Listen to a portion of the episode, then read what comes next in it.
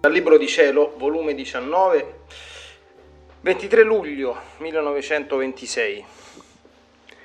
Timori di essere lasciata da Gesù. Chi vive nel volere divino perde ogni via d'uscita. Né Gesù può lasciarla, né lei può lasciare Gesù. La creazione è specchio, la volontà divina è vita. Avendo molto aspettato e sospirato la venuta del mio dolce Gesù, Pensavo tra me, come farò se chi forma la mia vita mi lascia sola e abbandonata? Potrei io vivere? E se io vivo è perché ora capisco che non sono le pene che fanno morire. Se così fosse, dopo tante sue privazioni, sarei morta. Al più fanno sentire la morte, ma non la sanno dare. Fanno vivere come sotto un torchio, premuta, schiacciata ma il potere della morte lo tiene solo il volere supremo. Ma mentre ciò pensavo, il mio adorabile Gesù si è mosso nel mio interno e si faceva vedere che teneva una catenina d'oro nelle mani e si dilettava di farla passare tra me e lui in modo che restavamo legati insieme. E con un amore e bontà tutta paterna mi ha detto, Figlia mia, perché temi che ti lasci? Senti, io non posso tollerare questo timore in te. Tu devi sapere che le condizioni in cui ti ho messo, il mare del mio volere che dentro e fuori ti scorre, in cui tu volontariamente, non forzata, ti esibisti in esso, hanno allargato tanto i confini che né io né tu troveremo la via d'uscire.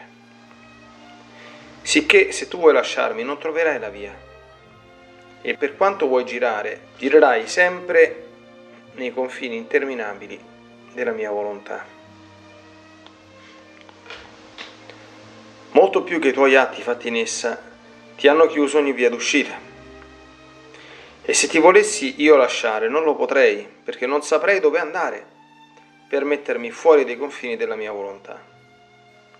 Essa è dappertutto e dovunque andassi mi troverei sempre insieme con te.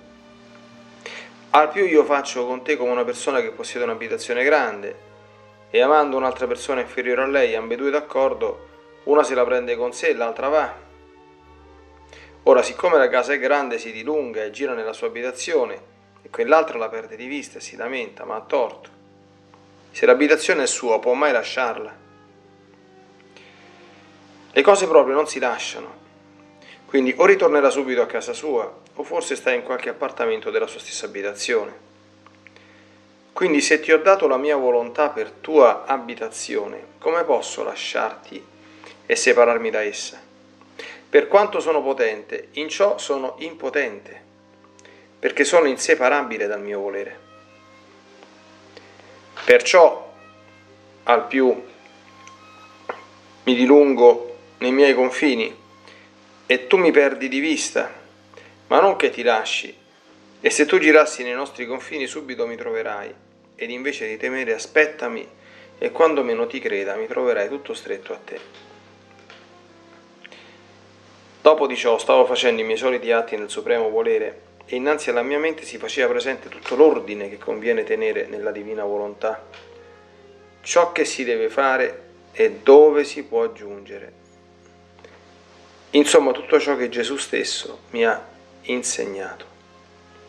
Onde pensavo tra me, come potranno fare tutto ciò le creature? Se io che attingo alla fonte mi sembra che non faccio tutto, molte cose lascio indietro, ne giungo a quell'altezza che Gesù dice, che sarà di quelli che attingeranno dalla mia piccola fontanina? E Gesù, muovendosi nel mio interno, mi ha detto,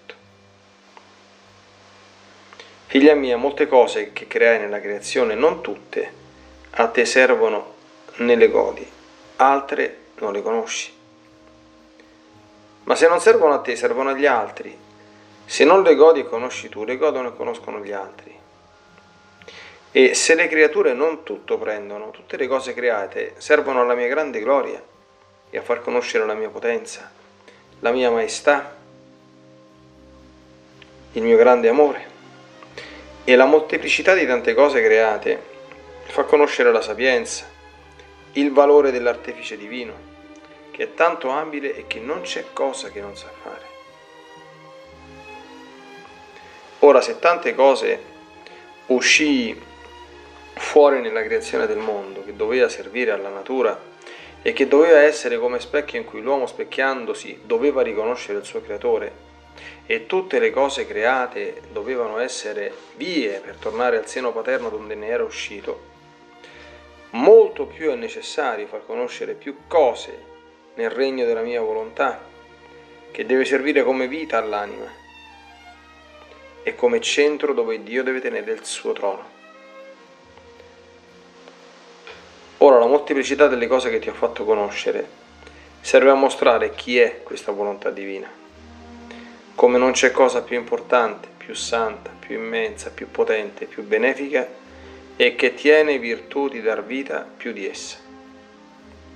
Tutte le altre cose, per quanto buone e sante, sono sempre nell'ordine secondario. Essa sola tiene sempre il primo posto e dove non c'è non ci può essere vita.